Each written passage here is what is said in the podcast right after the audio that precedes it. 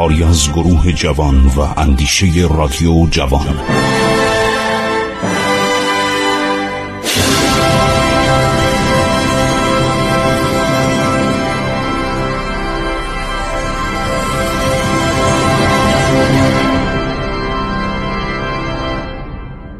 بسم الله الرحمن الرحیم. شنوندگان عزیز من خسرو معتزد هستم. در برنامه عبور از تاریخ صفحات تاریخ کهن ایران رو براتون ورق می‌زنم. با هم می‌خونیم با هم صحبت می‌کنیم و تاریخ ایران رو خواهیم گفت. و بعد باز هم درباره مسائل اون زمان صحبت می‌کنیم.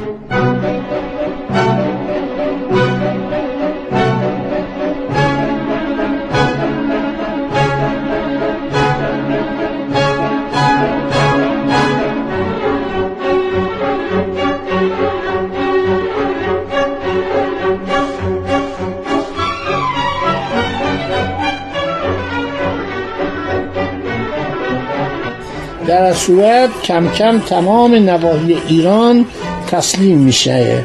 عرض شود که بعد از مدتی هم دیوانها را از زبان پارسی به زبان عربی ترجمه می‌کنن. بعد جبال یعنی قسمت مرکزی ایران فرد میشه. دینور و ماسپزان و مر جانقدک فتح میشه. فتح همدان عرض شود که انجام میشه. قم و کاشان و اصفهان. انجام میشه. همونطور که گفتم یزگرد سوم هم کشته میشه. در یک آسیابانی یزگرد ابن شهریار ابن کسرا اپرویز ابن هرمز ابن انوشیروان. بعد ری و قومس رو فتح می‌کنن.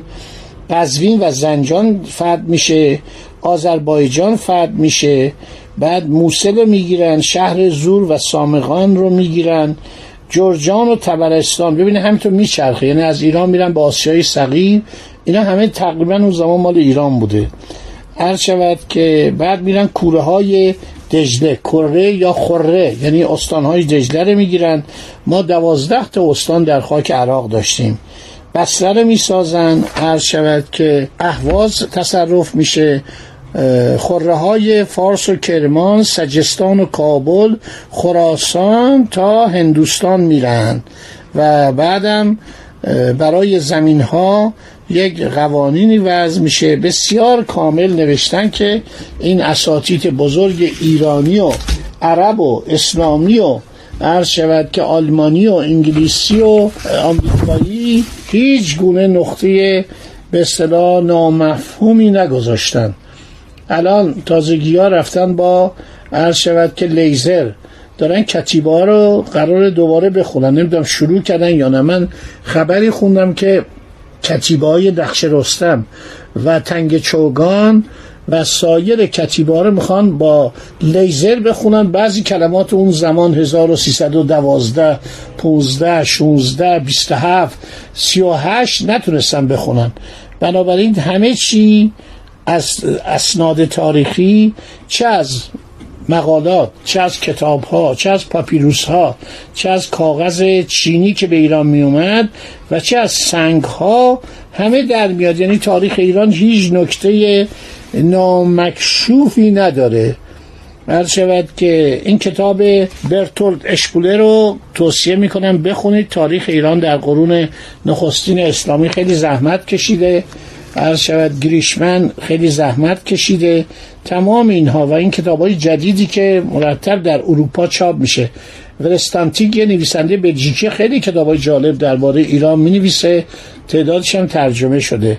دانشمندان ایرانی در آمریکا در انگلستان در آلمان در سوئد در دانمارک اینا و در هلند کتاب می نویسن کتاب های خیلی جالب در مورد ساسانیان نوشته میشه در مورد دوران بعد از اسلام نوشته میشه و در هر حال این ایران وقتی به تصرف در میاد تصرف بلافاصله بعد از مدتی کوتاه تبدیل میشه به درخشش وجود ایرانی در اسلام.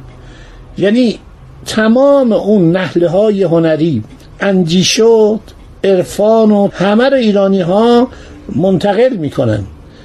حتی معماری. شما مساجد ایران رو نگاه کنید این گنبت های بزرگ با اون رنگ واقعا خیره کننده رنگی که روح نوازه چشم نوازه اینها همه معماری ایرانیه.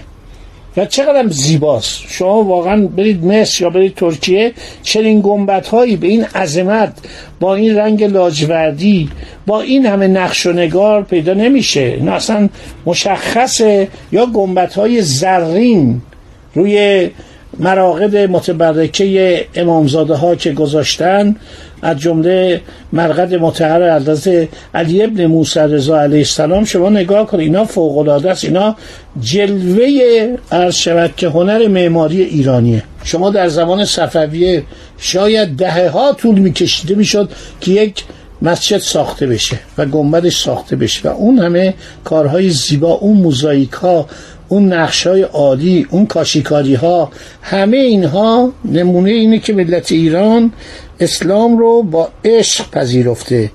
اسلام رو در زمانی پذیرفته که دیگه یک دولت 425 ساله در حال انقراض و نابودی بوده.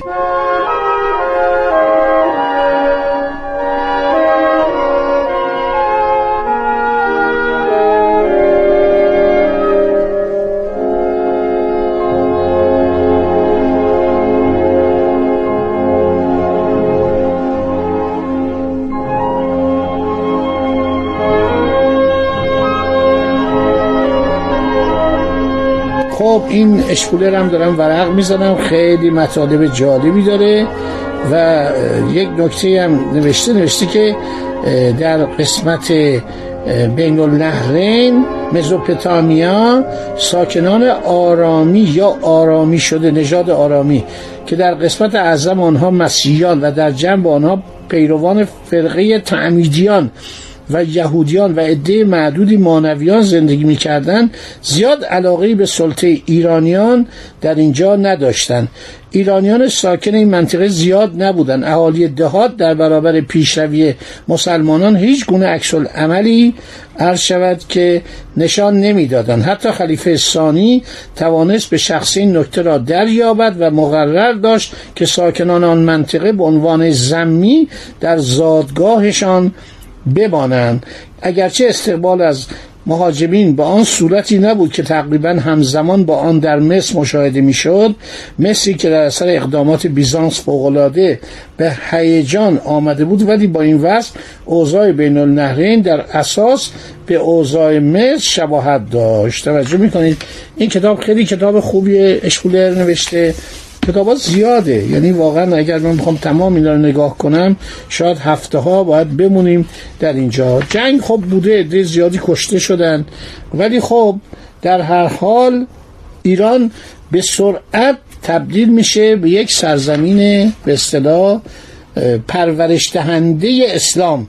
یعنی اسلام از عربستان که میاد در ایران مخصوصا اهل بیت پیامبر. ایرانیا خیلی به اهل بیت پیامبر علاقه نشان می‌دهند. چرا؟ برای اینکه میگن اینا نجات پرست نیستن. اینا برتری نجات اینا میگن خب برای ما فرق نمی‌کنه. هر کی جزء امت ماست هر کی مسلمان جزء خود ماست برادر ماست.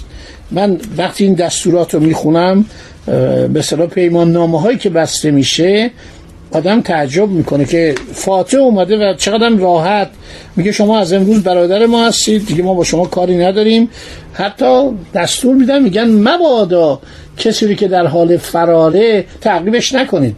کسی که پیرمرده آزارش ندید. تا کار از بین نبرید. بر ترتیب ایرانیان یک سهم بزرگی در جهان اسلام پیدا کردن. یعنی به صورت یک کشور مغلوب در نیمدن ایرانی ها خودشون صاحب عرض شود که این ایدئولوژی شدن. و بعدم خیلی در کنار پیامبر بزرگوار ایرانی ها بودن.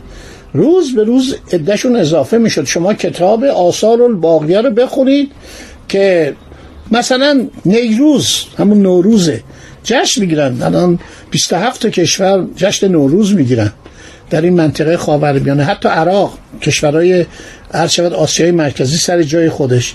این تمدن و فرهنگ ایرانی خودشو نشون داد. بعد ببینید چه اسامی درخشانی از این همه افراد بزرگ مثل ابو ریحان بیرونی. ابو ریحان بیرونی مال ایرانه. فلات ایران. اون موقع شود نایه خارز و اون نوایی همه جزو ایران بوده. الانم ایرانی میشناسنش. من دیدم توی شود که وین یه جایی از چهار تا دانشمند ایرانی رو گذاشتن. خیام رو گذاشتن رازی رو گذاشتن ابن سینا رو گذاشتن و ابو ریحان بیرونی. درست جلوی سازمان بین المتحد مقر اروپاییش در وین.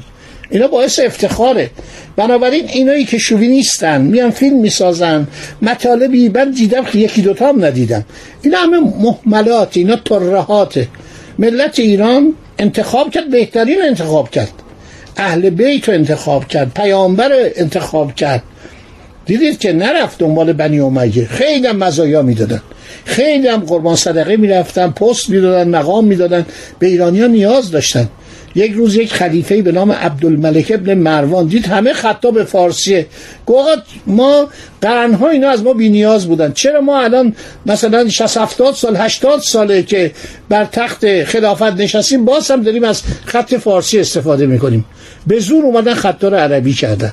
این نکاته. بنابراین ملت ایران خودشو نشان داد و جلو رفت و حالا می‌رسیم به دوران عرض شود که نشو و نمای عنصر ایرانی علیه بنی امیه و به حمایت از آل علی. اینا نکات جالب تاریخ ایرانه. دوستان این قسمت هم تموم شد. امیدوارم باز هم با هم باشیم و تاریخ ایران رو ورق بزنیم. خدا نگهدار شما. روز خوشی رو داشته باشید. همینطور ایام بسیار عالی و شبهای شیرین در انتظار شما عزیزان باشه. خدا نگهدار.